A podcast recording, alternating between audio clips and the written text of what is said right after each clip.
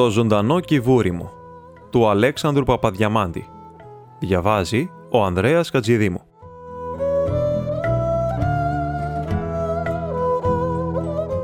Καμία δεν ήτο ποτέ αξιοπρεπεστέρα ως πιτονικοκυρά από την Μπαμάρο, κάτω εις μίαν μάνδραν, πλησίον εις την πλατείαν της ελευθερίας. Πρώτον, το σπίτι, σειρά χαμογείων από 7 ή 8 δωμάτια, τα οποία αυτή ενοικίαζε ή τον άγνωστον τίνος ιδιοκτή του ήτον. Κατά τους μεν, η Μάρο είχε συμφωνήσει με μίαν πολύ αγαπημένη φίλην της, προχρόνων, στου Καλαμιώτη, όπου εκατοικούσαν ομού, μετερχόμενε διάφορα επαγγέλματα, συνήθως έπλυνων ή εσιδέρωνων, ενίοτε έκαμνων και προξενιές, όποια από τας δύο επιζήσει να κληρονομεί την άλλη.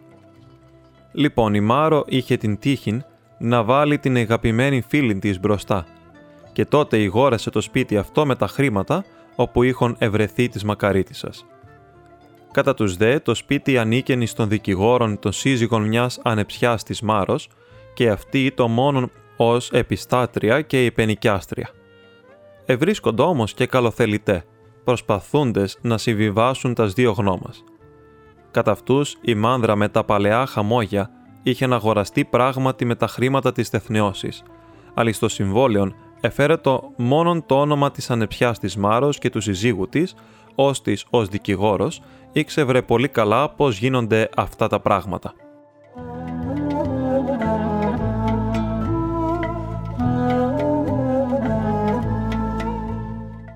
Όταν επήγα και έπιασα το μέσα δωμάτιον, όπου έμεινα έκτοτε επί 12 έτη της ανοφελούς ζωής μου, καλυβάκι ξεχωριστών από την σειράν των άλλων χαμογείων και το μόνον βλέπον προς τον δρόμον ως αντικρίζουν την αυλόπορταν, είναι πολλά έτη από τότε, η πρώτη εντύπωσής μου υπήρξε τερπνή. Ή το μέσα από ξύλινα δρύφαχτα ή στο βάθος της αυλής, μαζί με άλλα δύο. Το εν το οποίον κατήχε πτωχή χείρα με τα τέκνα της και το μέσα μέσα της σειράς, όπου εφόλευεν η Μπαμάρο. Εντός του δρυφάχτου και πρώτης θύρας μου, ήταν μία εξαισία κλιματαριά με πλουσιότατον φύλλωμα αποτελούσα την μικρά ναυλή μας, άντρων σκιάς και δρόσου.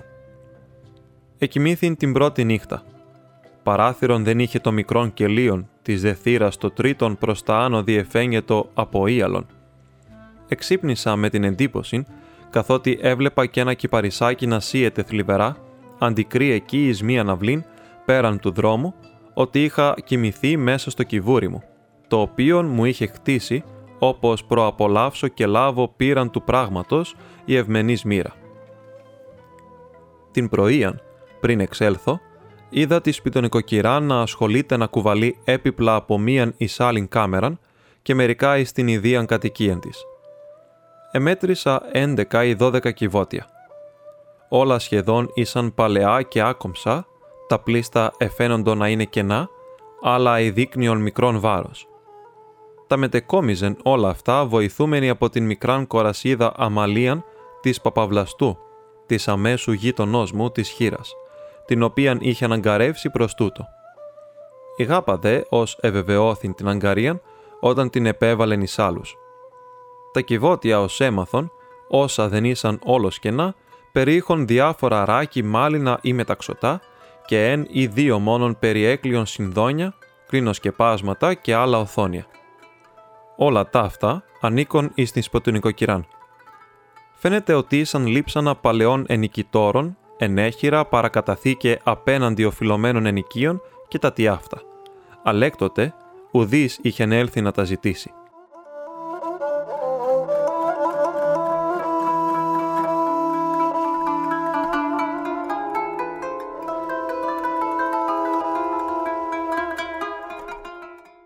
Επήλθεν ο χειμών έμεινα εκεί. Μεταξύ των ενικάριδων έβλεπα συχνά ένα πέτρον Μαλτέζων. Ούτως συχνά εκάθιτο επί του κατοφλίου της ιδίας του κατοικίας, καπνίζον την πίπαν του. Μίαν πρωίαν εξυπνήσας, ακούω την Μάρο να μεγαλοφωνεί και φαίνεται ενταραχή και αγαναχτήσει. Τι τρέχει; Ο Πέτρος ο Μαλτέζος. Μου έφυγε τη νύχτα ο Μουστερής. Δυόμιση νίκια μου τρώει. Με συμπάθειο αν είναι και λίγα. κουβάλισε μεσάνυχτα τα ρούχα του. Είχε δίκαιον. Δεν θα είχε ο άνθρωπος καμίαν κασέλαν περίσα να τις αφήσει δια να τον ενθυμείται. Άλλοι ενικάριδες συνέβαινε να κρατήσουν εν δωμάτιον επί δύο μήνας και τόσας ημέρας. Η Μπαμάρο πολλάκις επεκαλείτο τα φώτα μου δια να της έβρω των λογαριασμών. Συνήθως απίτη να πληρωθεί όλος ο μήν δια τας εννέα ημέρας. Αλλά βλέπουσα την άκρα μτωχίαν των ανθρώπων και αυτή αφοπλίζετο. Άλλος, ιδού πώς ελογάριαζε συνήθως τας ημέρας. Ο Νικάρης είχε έλθει στις 20 Μαρτίου και έφευγε στις 30 Μαΐου. Από 20 Μαρτίου έως 31, 12 μέρες και 18 από τον Απρίλη ένας μήνας σωστός. Από 18 Απριλίου έως τέλος 13 ημέρες και 17 από τον Μάη 2 μήνες. Από 17 Μαΐου έως 31 να έχουμε 30 σήμερα κυραμάρο. 31 τραβά ο μήνας. Από 17 Μαΐου έως 31 16 μέρες. Μα πρώτα δεν λογαριάζεται ούτε η 30 του μηνός όπου δεν θα κοιμηθούμε στο σπίτι σου. Έπειτα τας 17 του μηνός τας λογαριάζεις δυο φορές. Ας είναι, 15 μέρες προς 46 λεφτά και μισό. Πόσο μας κάνουν; Είναι 46 και 2 τρίτα κύρα Μάρο, αλλά μόνον 12 ημέρες θα πληρώσουμε.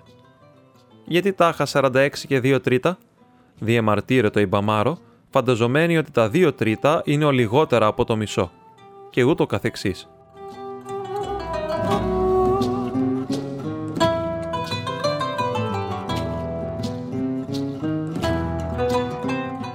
Το πρωί, μέσα εις το ζωντανό κυβούρι μου, πολλάκις με εξύπνησαν εομιλία και διηγήσεις της Μάρος προς την μικρά Αναμαλίαν, την κόρη της γείτονος. Και πήγα στις κυρίας Βασιλιάδους και στις κυρίας Αργυροπούλους να συνεννοηθούμε για τα ψώνια. Κάναμε τη βίζητα μαζί με την κουμπάρα, την κύρα Φωτεινή, και μου λέει «Κυρία Μαριγό, μα πώς δεν μας θυμόσαστε και μας ξεχάσατε πια κι εσείς» και της λέει η κουμπάρα η Φωτεινή Μα ξέρετε, η κύρα Μαριγό είναι πολύ ακριβοθόρητη. Έχει την έννοια του σπιτιού και δεν αδειάζει. Και τότε μου λέει η κύρα Βασιλιάδους, Μα πώς, κυρία Μαριγό, και τα λοιπά και τα λοιπά. Ήρχισε να διηγείται εμπιστευτικός εις την μικράν διέν συνοικέσιον, το οποίον επρόκειτο να γίνει και δια το οποίον εδίο σε κυρίε, εζήτουν τη συνδρομή της και τα συμβουλάς της. Το λοιπόν, ύστερα κύρα Μάρο, η ρώτησε η μικρά. Ευρούσα αμέσως ενδιαφέρον εις την διήγηση. Τότε η γριά χάνουσα την υπομονή επειδή η παιδίσκη δεν ήθελε να εννοήσει ακόμη πώς έπρεπε να την προσεγορεύσει. «Κυρία Μαριγόνα λες, ακούς» Μία φορά η κύρα Μάρο έκαμε μίαν εβδομάδα να μου ομιλήσει δια την εξής αιτία. Αν και σχεδόν ποτέ δεν παρεπονούμαι δια τίποτε, συνέβη να ενοχληθώ ποτέ από μερικούς νικάριδες όπου συνήθιζαν να κοιμώνται και να ρέχουν υπαίθριοι το θέρος, καταλαμβάνοντες όλον το μήκος και το πλάτος πλην το δρυφάχτων της έξω αυλής. Το δε χειρότερον, το οποίο μου είχε συμβεί ποτέ, υπήρξε το εξής.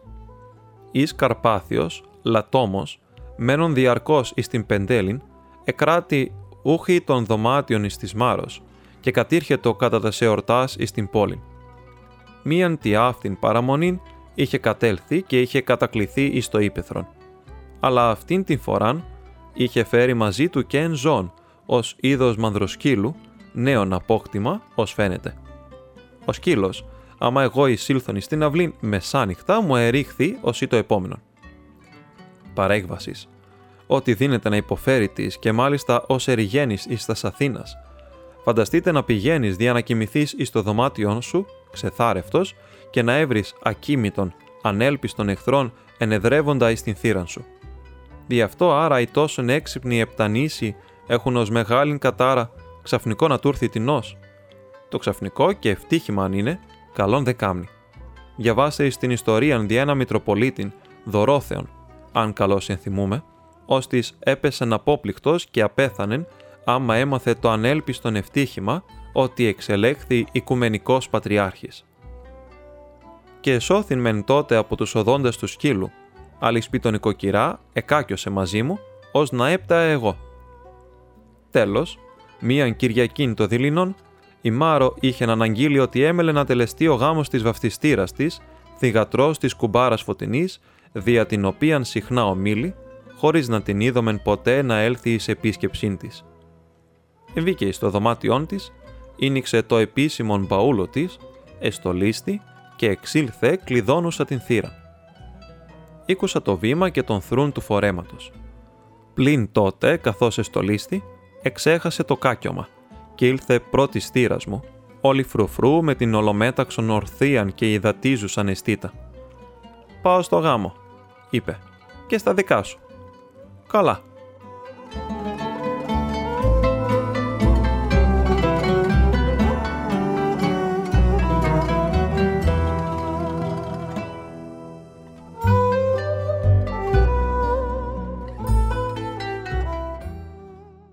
μίαν τελευταία μικρά σκηνή.